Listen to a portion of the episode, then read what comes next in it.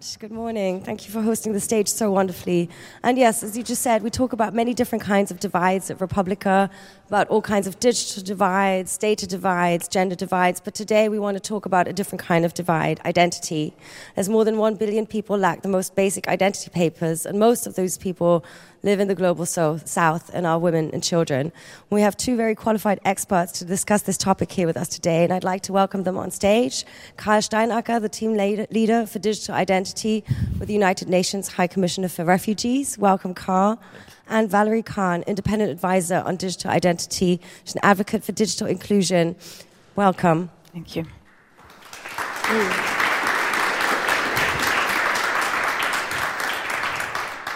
I would like to begin by giving you a little bit more background on both our speakers and then a quick introduction to the format before we kick things off. Um, Karl has got a wealth of experience, having spent many years in Africa and the Middle East, but also in the UNHCR headquarters in Geneva. He's built up different refugee camps and closed them as well. He was in charge of refugee registration and the introduction of biometrics at UNHCR from 2004 to 2008. And he leads the UNHCR team on digital identity management based in Copenhagen. And Valerie, as I said, is an independent consultant. She's based in London. She has a focus on digital identity in general, and particularly how we can improve the delivery to um, to the people who need identity in less developed regions. Um, her approach is based on strengthening local capacities, including getting the right policy frameworks in place, regulations, but also building up skills for people and financial capabilities. I'm very happy to have them both here, sort of bringing in two different sides, um, perspectives to the discussion. The format for the session is going to be as such that both Karl and Valerie are going to give a short introductory talk, about 10 to 15 minutes. Karl is going to share a little bit the sort of historical background of the journey that identity management has had over the last years. And Valerie is going to get a bit more technical and sort of showcase the dig- different digital possibilities that we have today. And then after their talks, we're going to sit here on the panel and debate this topic. Also with you, thank you for coming early in the morning to re:publica. We look forward also to, well, to receiving your questions here on stage. All right. So to kick things off, Karl, would you like to start with your talk? Okay. Thank, thanks very much, Geraldine. Yes, good morning, and uh, thank you for coming that early uh, to hall number five. I'm going to talk about two journeys. One is the refugee journey, and one is, if you want, the institutional journey of uh, the UNHCR, for which I work since more than 25 years. And um, and uh, then uh, Valerie will, will, as I said, follow. You know, uh, while I'm talking, uh, you will see in the background some slides we put up, and most of the time you will see people on the move. Because, you know, being a refugee or being a displaced person means that you have to move, not because you want to move, but because you're forced to move. And we know that ourselves that moving around is very much uh, facilitated by having documents, identity documents, especially if you need to cross borders. And a refugee, by definition, is somebody who crosses a border. There is no refugee, in a legal sense at least, who is residing in his own country. So a refugee, by definition, crosses a border. Internally displaced people obviously stay with them.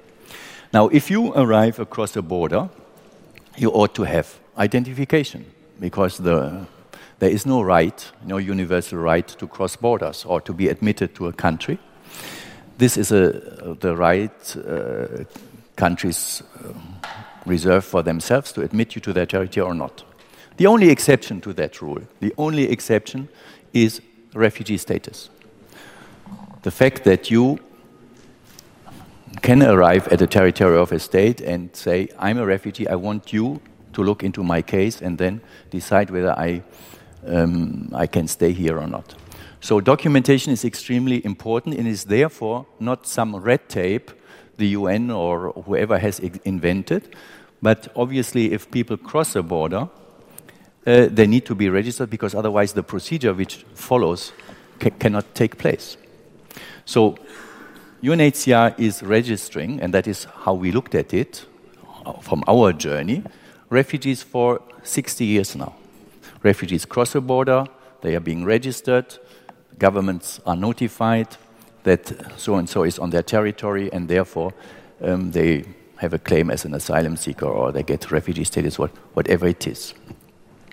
And then, in, in, in many cases, especially in, in poor countries, those poor countries don't have necessarily the means you know, to sustain uh, additional population, a population which is destitute, a population which needs to be fed and sheltered and so on.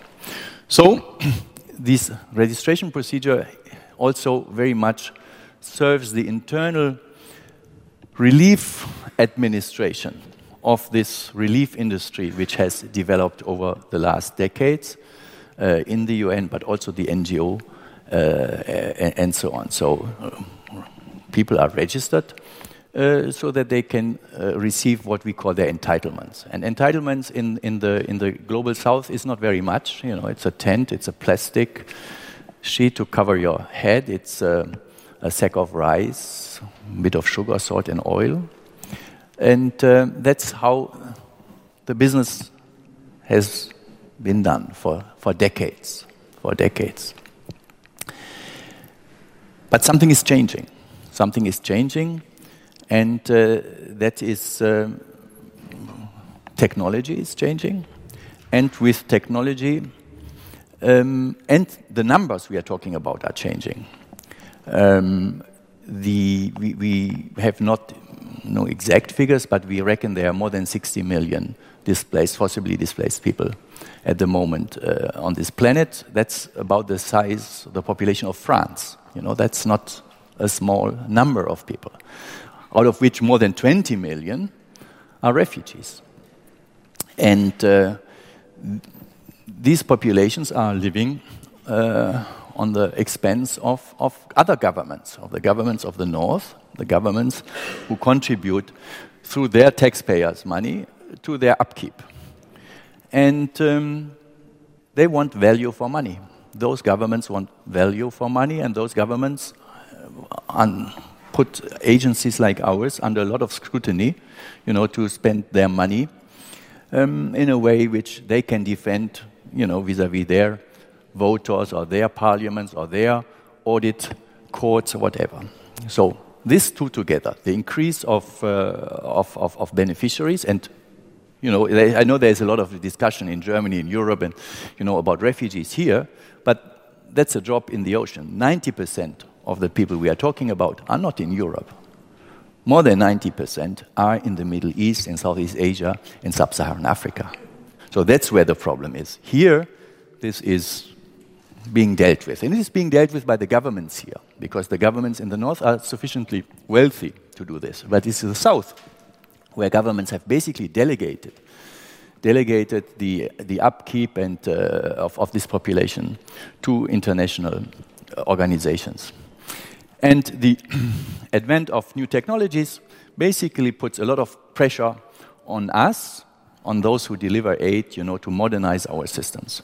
So the first, uh, um, you know, so what was a pen and paper exercise in the 1950s and 60s uh, was then kind of automated uh, in the 80s and 90s. Um, at a time when the countries in which we were operating were far uh, uh, of having such technologies. And um, those countries uh, basically, as I said, kind of delegated that task uh, to the international community. And um, we introduced then new features like biometrics. Biometrics um, is under a lot of discussion, but uh, was very much welcomed by those people who do uh, um, offer and, and, work in the relief sector because it was considered to be a much more dignified way of identifying people than the way it was done before. The way it was done before, you know, in mass situations uh, where you have to, uh, you know, really use completely different systems of, of, of, amassing people, crowd control, and so on, was not very dignified. So, biometrics was introduced as a um, right uh, early, and there are different types of biometrics anyway. Now, we are at a situation where um, UNHCR, my organization, has more than uh, uh, 8 million data sets, or data sets about 8 million refugees in our databases. Uh, the World Food Programme, which does not only feed refugees but many more populations, um, has even more, I think 20 million or, or more than 20 million. And you know, as data is the new money, a lot of people are now interested in our data. And we didn't realize that. We were, you know, we are a bureaucracy, very conservative bunch of people. So we have all these uh, data in our databases, and we realize, oh, there is interest from the private sector. They, you know, they would like to see our data. They would say they come and say, well, you know what? You have all these people, and it's true. These people, you know, they are poor and they can't have bank accounts. They can't do online banking, and so. So can't we? Hmm? Can't we? You know, can't we do something? Can we not put money transfers in and, and whatever? And you know, and, and we were listening to that, and we said, hmm, very interesting, because you know, one of the, the, the basic problems is that in this closed loop system where refugees are in our databases, they are still have excluded from many services. They are excluded from very basic things like freedom of movement, often, depending on the country. They are excluded from buying a SIM card. You know, it's only in a few countries where, where, where refugees can legally buy a SIM card. Um, labor market, you name it. There are a lot of uh, measures in, in various countries taken, you know, to exclude and to keep refugees out of the normal socioeconomic system. And then, you know, we started, in, uh, uh, uh, you know, coming from this, out from these external pressures which were put on us by governments and by um, industries, by business, and to say, hey, maybe it's time that we as an institution review our own way of doing business and review this, what we call registration, and see maybe it's, there's much more to it than you know just having a closed, uh, closed loop system where, where we uh, collect data for ourselves and for our own purposes. And uh, at that time, um, the uh, Sustainable Development Goals were also worked on, and one uh, you might know that uh, Goal 16.9 or Target 9 of Goal 16, whatever it is, says identity for all by 2030. So the, the countries and the UN is an organization of countries, you know, it's not an NGO, um, has committed by 2030 that everyone should have an identity. And the reality, of course, is that whatever we give refugees is not an identity. No one has ever asked the UN to provide identities. And we have populations which come without anything. You know, not only because in many countries identity papers or identity is not normally established, but because of the situation. You know, when uh, Boko Haram, to give you an example, started their insurgency in northeastern Nigeria, the first thing they did is they burned down all government offices, including the civil registration offices. So you have millions of people who move around and have nothing. Have nothing and uh, uh, cannot refer back to anything and say, well, you know, I might not have a document, but over there is the civil registry department, I can get anew. No, there is nothing. The, the reality for millions of people on this planet is there's nothing. And according to the World Bank figures, they reckon that 1 billion people, 1 billion people have no identity documents. Now, no identity documents, I don't need to tell you what that means. You know, in your normal life, you know that you, whenever you have to produce identity documents and that you need identity documents to get other documents. I mentioned SIM cards, I mentioned maybe credit cards, bank accounts, and so on. So, therefore, we collectively in the UN, but also with, with, with other institutions, are now thinking how can we use this data, which is there. You know, the, the personal data, the claimed identities of people, because very often they have no documents. How can we use them and make them useful for people so that they can be included, that they can, uh, you know, that they, very basic things which we take for granted they can do, that they can move around freely, that they can have access to services, and so on. And that is digital identity. And digital, the digital space is added to the physical space. So when we talk about freedom of movement, there's the movement that you, uh, you know, you move in a territory, but maybe you also move in the digital space. So this is what is going on, and we hopefully, um, in a few years, are able also to propose states different systems because the bottom line is that we can give people all kinds of documents or gadgets. You know, we can give identities and QR codes and of screens and smart cards and whatnot. If those identities are not recognized, they are not very useful. In fact, they are useless. And therefore, it's technology plus the regulatory framework which is required, on which we are working, and hopefully in a, in a few years we can come back here and uh, give you good news on identity for forcibly displaced people. Thanks a lot.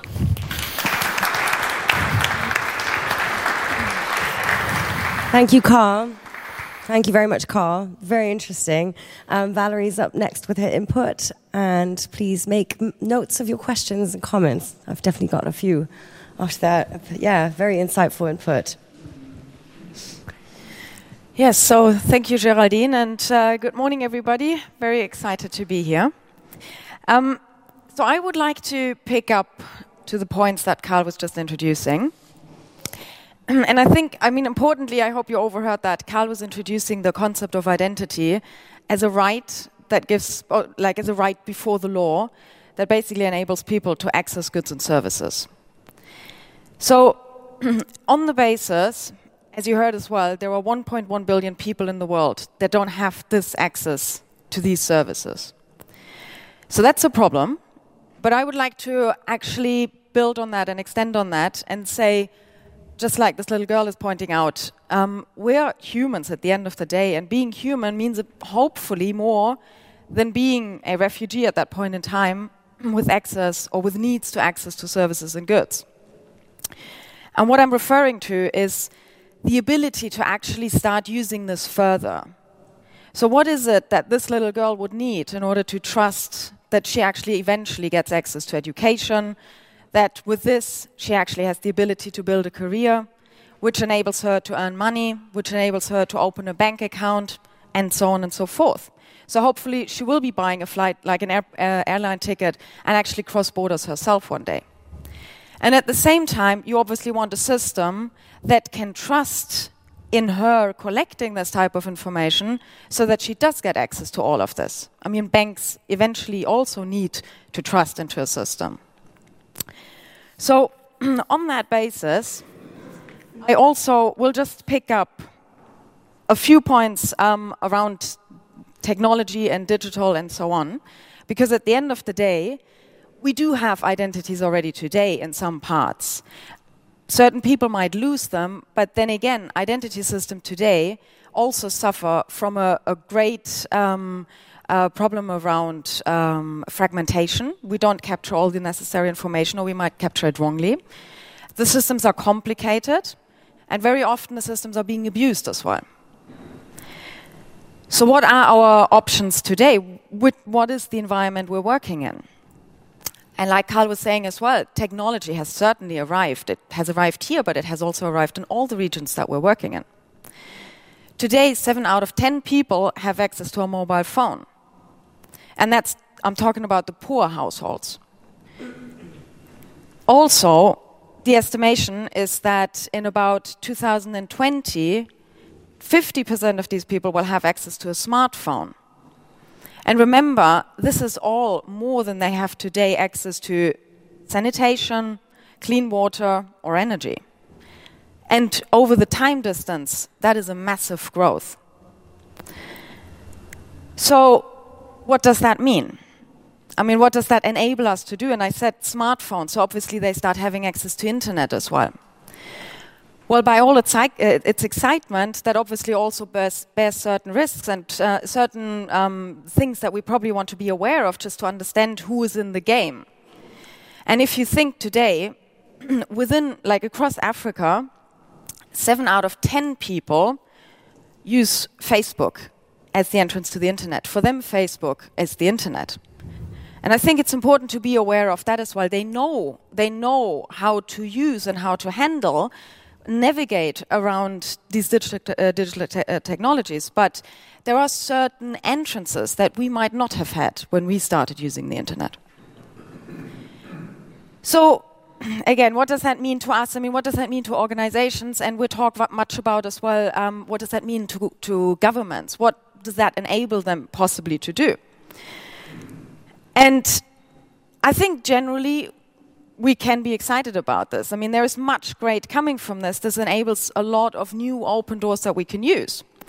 But it's important to notice as well, of course, that what excites someone, and I mean, we'll surely talk about all different technologies as well, we got to be aware that there are always two sides to this. So, what excites someone might look very different to someone else. So, it's important to consider perceptions. So, let's break this all down because exactly to understand all these perceptions, you need to understand the situation on the ground and you need to understand what you're actually trying to achieve.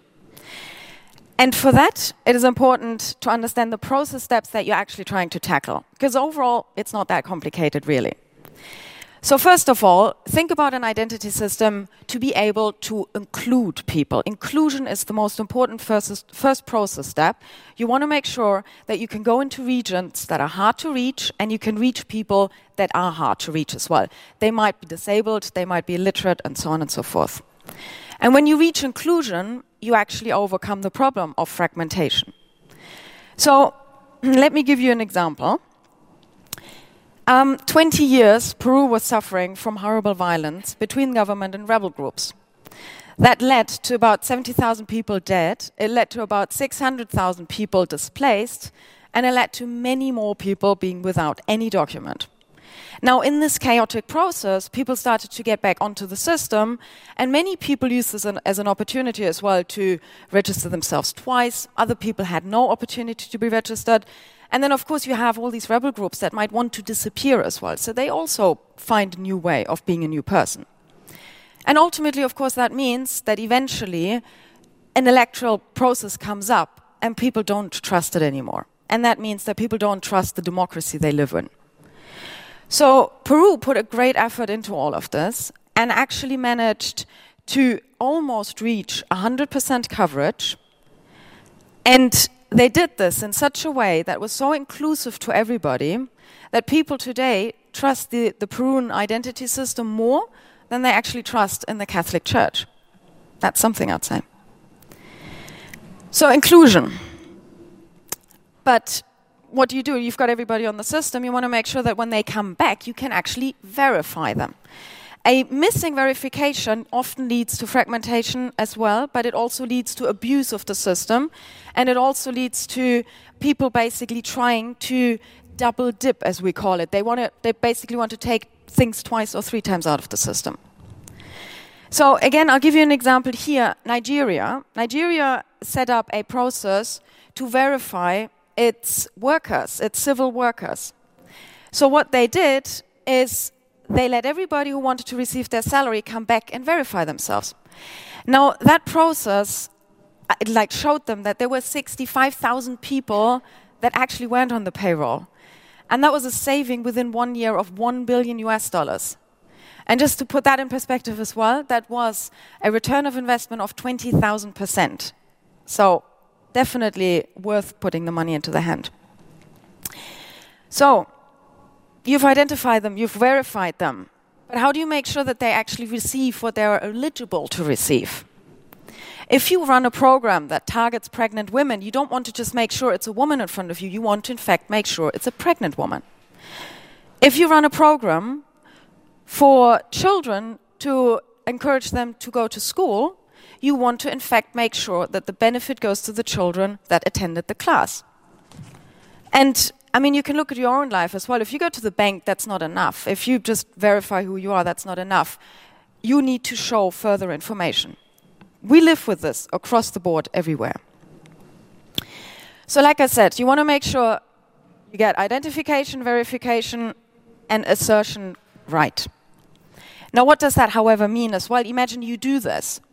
Then you basically create a string of information that is attached to you that just tells you who you are and everything you do with this repeatedly. And you can probably imagine how incredibly valuable that is for some people. So, just to give you a few numbers here as well, last year alone we had 2.5 billion cases that were hacked. That led to 60 billion US dollars lost in the system. And that's an increase from the year before of 88%. Now, that's here to stay. That's not going to go away. You've, you have to deal with it. So the important thing is don't try to find a way to keep your data secure because it's not secure. It's, it will never be secure. Hackers are ahead of you. But what you can make sure is you can make the, the information less valuable. Stop attaching everything together. Stop making a string. Don't create that incentive. Detach the information from one, uh, from one another. Because if you know about me that I am Valerie Khan and I have a certain health record and I have a certain place where I live and I do these things and I have these friends, that's valuable. If you know that I'm Valerie Khan and I'm standing here today, well, that's not valuable because you know that anyway. So make sure that your data privacy and protection rules are in place and that you safeguard the data accurately by not even creating an incentive. And how is that possible? Well, it's actually, oh, again, it's fairly easy. Just work with what you've got already. Your current system offers a lot of opportunities and possibilities. And what I mean with that is you've got to create a governance, a governance that works for everybody, that includes everybody, because at the end of the day, you might think that there's an odd one, but don't believe it because it might just be the one that makes the show. So include everybody and do that by creating an architecture that works for everybody. So, like I said at the beginning, there are certain elements that you want to think about, but again, it's not actually that complicated if you start really taking a process step. So, let me just repeat again to you what is it? You want to make sure that you have inclusion, verification, and assertion in place. You also set up a robust trust governance that, like, that invites everybody to participate. You have an easy and integrated architecture that makes it easy for everybody to collaborate. And you respect data privacy and data protection to avoid any theft or mishandling of your data.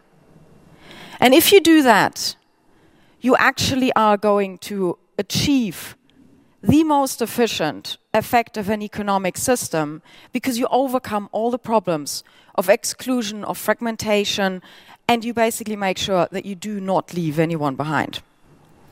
And if you follow that path, then I would argue you are creating a future for this little girl, just like the little girl at the beginning as well, because now she can trust in a system that offers her all these opportunities. Thank you.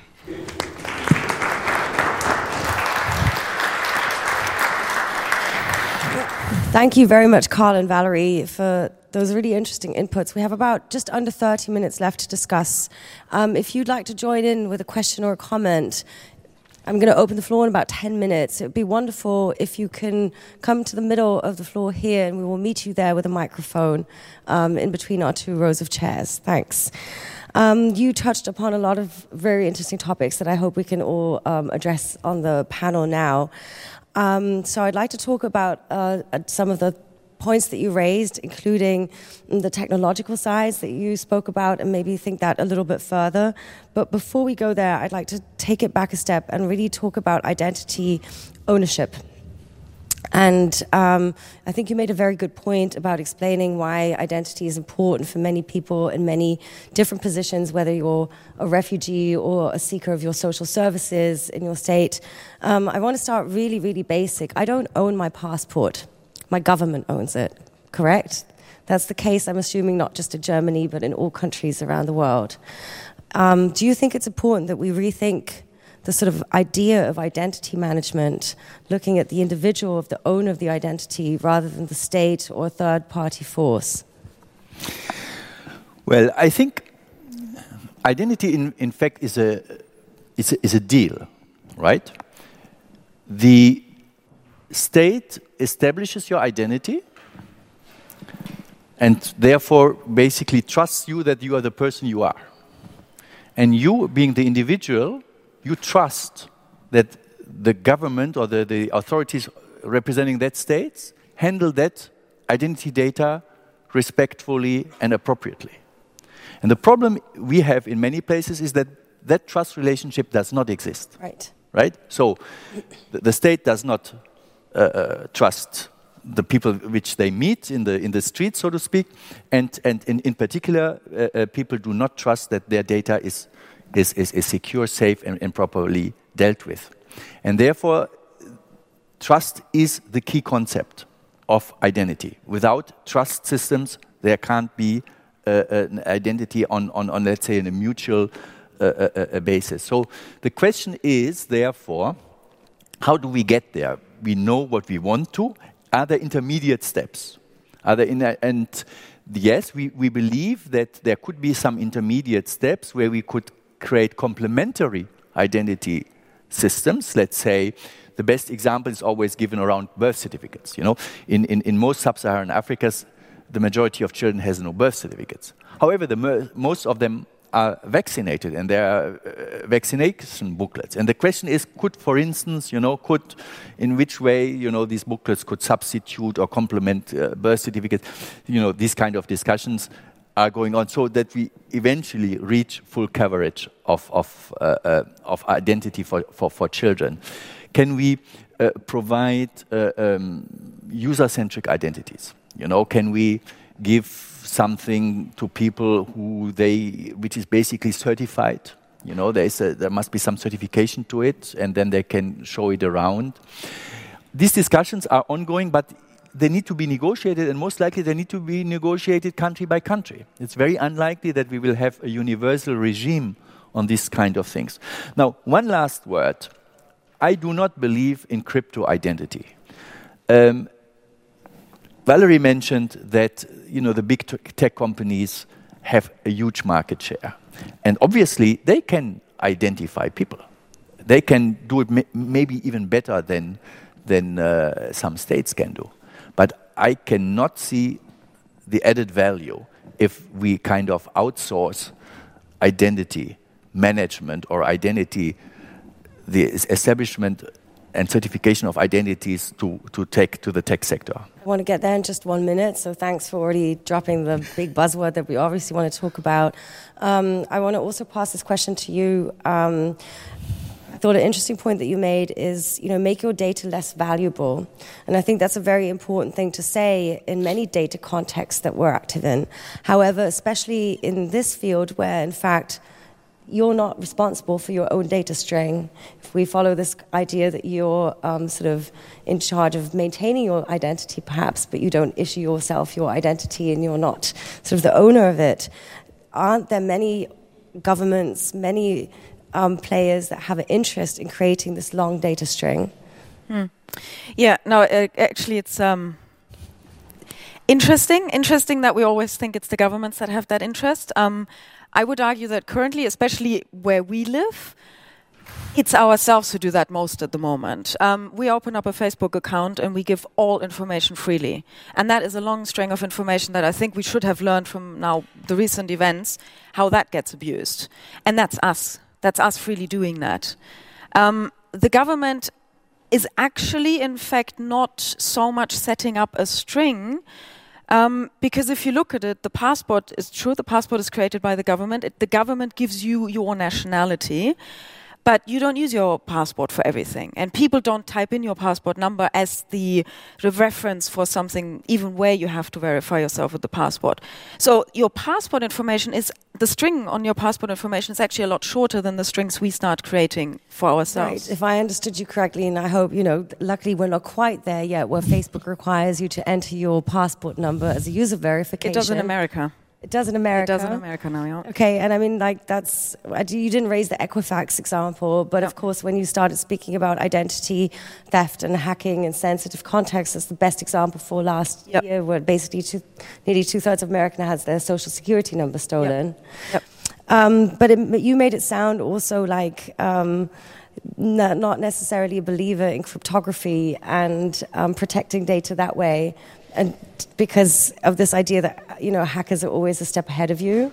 Well, yeah, but I don't think that necessarily is uh, is connected with one another. Um, hackers will always be ahead of you, regardless which technology you use. I mean, today already, um, it's fairly easy to actually find out my real identity of my Bitcoin wallet, and that's already crypto like cryptographically secured.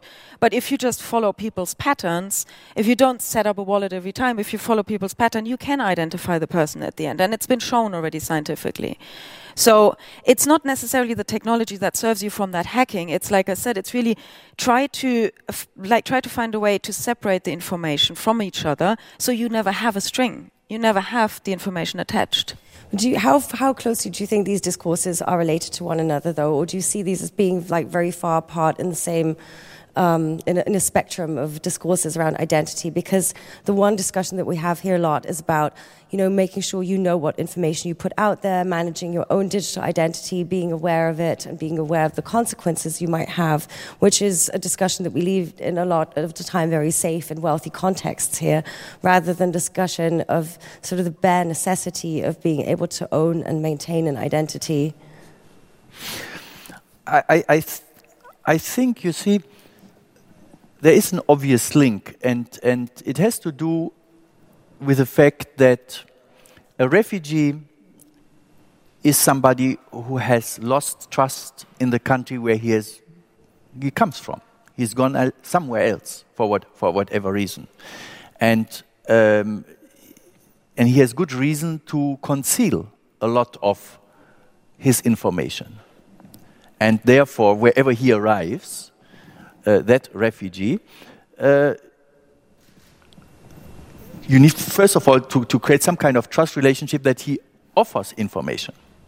Uh, because you know, after a traumatizing uh, departure and, and, you know having maybe left a, a, police state where there was a lot of surveillance, so that's not obvious. You know, so you have to guarantee privacy and data security somehow.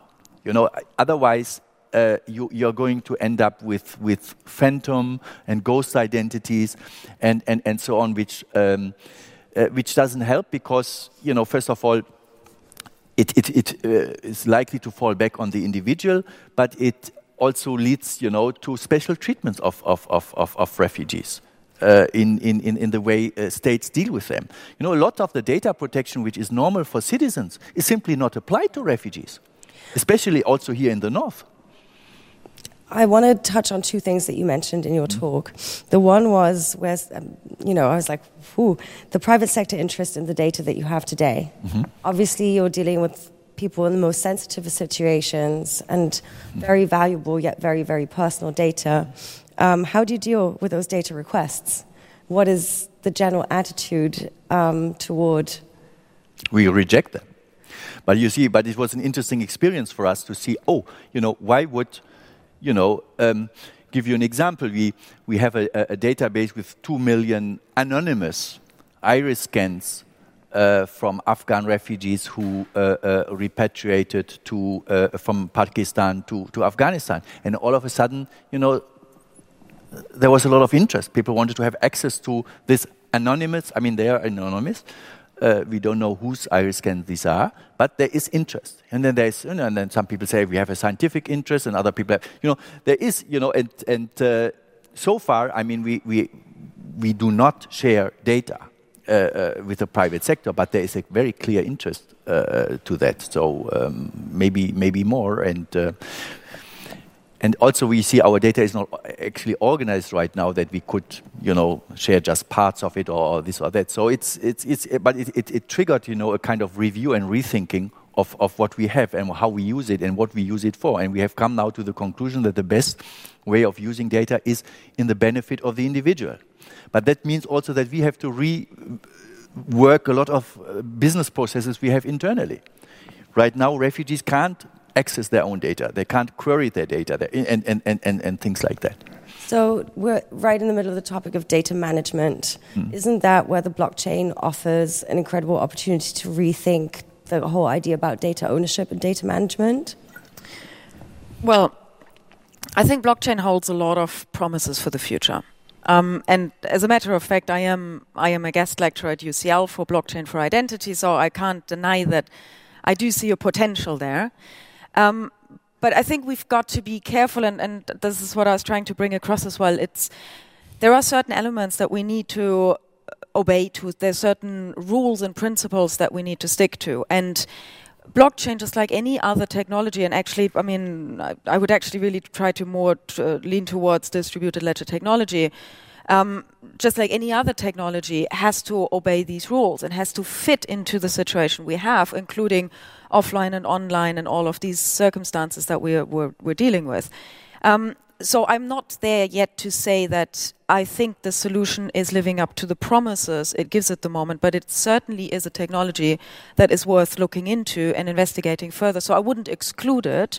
I would just say let's let's look at it just like we look at everything else in order to fill the gaps and fill the requirements that we need. Karl, you were skeptical. Why is that? I, I hoped you wouldn't pose that question. um, I have blockchain vendors passing by my office by the week.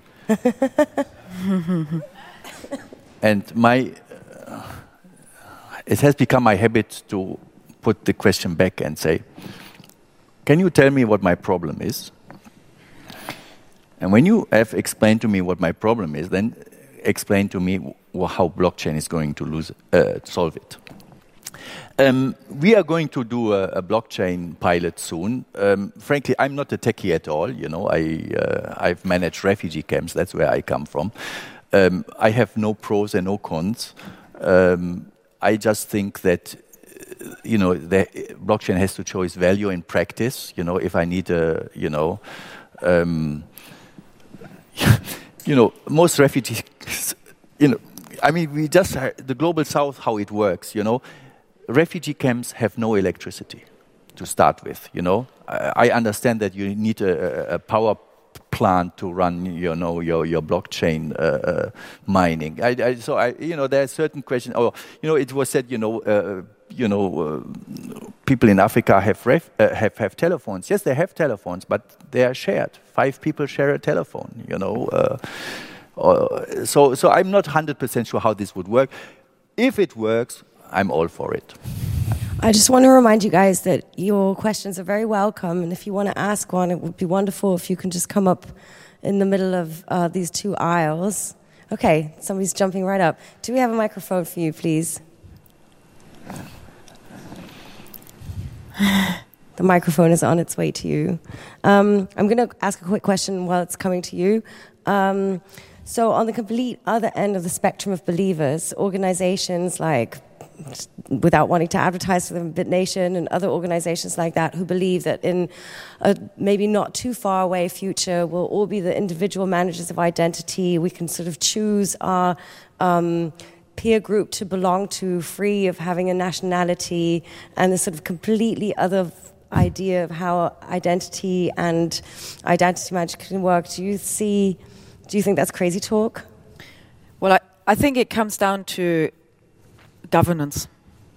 And that's that's the thing. I mean, like I, I think Karl, Karl, is definitely right. It's like the, the companies are coming by the day saying, "Well, we've got a solution for this," and and yet they haven't been there. They haven't seen the situation. They don't know exactly what they're talking about. They might not understand. So it's kind of like hipster startups from rich European cities coming saying, "I'm going to well, fix all your refugee Unfortunately, problems. unfortunately, there is a lot of that. Yes, um, and I'm, I do not want to discourage the motivation that they put to the to the table. I mean, that's very good to see.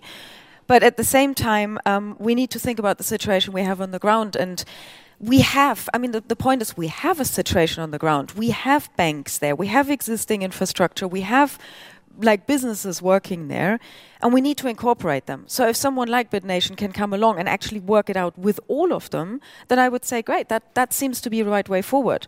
But I would argue that we are probably in a very good position to intermediate that discussion and that discussion isn't as easy as just a technology that says, look, look, we can do this for you. Right. Let's take these two questions. You first, and then you. Thank you. I'm Holger from GIZ. Um, I have two questions. Um, first one, do you share the data um, with the countries of origins of the refugees? Are there requests? Um, and the second is, you mentioned that uh, the data identity management is like um, a mix of technology and regulatory frameworks. Could you elaborate a bit more on the questions that arise uh, on the regulatory frameworks? Both addressed to Karl or the first to, to Karl? Karl. Okay. Um, in principle, we do not share any data with countries of origin. Uh, that can change at the moment of repatriation. So, if there is an agreement, an international agreement, a signed uh, treaty between the country of origin and the country of uh, uh, asylum, that there is an organized and voluntary return, there might be some data shared. Obviously, you know the data who's going back. You know, uh, you know when convoys organized or, or this kind of thing. Um, there will never be any what we call protection sensitive data is, is, is shared. That is, that is uh, not happening. Um, with regard to um, technology and the regulatory framework, um, yes, indeed. Um, you know, we can, and we, we are doing, we issue since, since years Uh, uh, uh, documents. maybe lately we are using plastic and smart cards and so on, but as I said, they have very different value depending on the environment where they are used. Um, you can, uh, and that depends basically on, on, on, on those governments who, who, who, who run the territory. They, they can be extremely generous, where basically a, a, UNHCR issued card is as good as a, as a, a national ID card. Malaysia is, is, is, is, an example for that, let's say. And there are other places where we can issue basically a card which doesn't even allow you to leave the camp because there is no freedom of movement for refugees in that particular country. And there are many of those, many more of those than the others. So um, if, if you were to you know, so so we need to manage identity in a way which is um, aligned to, to, to the situation and thereby also trying to change the situation. Uh, you know, to and hopefully, and, and that's one of the, uh, the, the, the hopes we have is that uh, we can, um, through introduction of digital uh, uh, technology, convince states that uh, they can be less restrictive with, with, with refugees. Because one of the, the, the, the, changes in, in recent years is obviously that technology has become much cheaper, much more widespread, and countries which did not before use uh, uh, digital technology for population um, management, now they do, and, and therefore we have to see interoperabilities and compatibilities and so on. But in the end, it down, it, it, it, it's what states allow and that might be a question to uh, answer to your question, is our experience is that in most cases it's what the state decides what matters and not what what others think they yeah. decide. We have time for one last question. Hi, um, this was a great conversation. Um, my name is Mickey McManus, author of uh, Trillions. And I'm curious, I haven't heard a lot of anyone talking about using actual scientists to validate or determine what's happening in a lot of these new technologies. You have data scientists, but those aren't really scientists. You have economists; those are barely scientists. You have you have this sort of um, lack of rigor of evaluation. You have technologists advising places like the UN instead of scientists. So I'm really curious about you know in science you have a lot of opportunities to look at biomimicry, for example, but for information systems. Nature's been running a complex information system for three billion years. Not so bad. But I don't hear, and nature has nothing that's entirely peer to peer and nothing that's entirely um, a single point of failure or centralized because nature abhors singletons. Um, so I'm just curious, I don't hear much rigor around how we study nature and biomimicry for information systems to actually look at how they've already solved it. Um, so we have camouflage in nature because there are always bad people or bad organisms. Um, in World War II, we had scientists who built things like Bletchley Park, and on the other side, bad people who had science as well. Um, I haven't heard anything about pocket Bletchley Parks to go hide us back into the noise. I haven't heard anything about kind of how we how we do biomimicry. So I'm just curious what's happening in this in the standpoint of actually using and studying complex information systems that have been out there for a few billion years. Can I just sort of summarize because this is also going to be the closing question for the panel? Maybe not summarize, but just add. I think what you said is uh, very interesting outlook. It sort of ties in also with the discussion how far can you allow to be innovative and innovate as organizations such as yours um, when you need to, like you said, create trust and reliability. But on the other hand, there's also a necessity to innovate and perhaps also a little bit of a future outlook um, as a closing statement from both of you. Well, I, I, I said I earlier that these uh, discussions were brought to us externally. You know, uh, it's, it's, it's what governments want from us and what the private sector wants from us, which in a way triggered this review and, and, and this innovative thinking.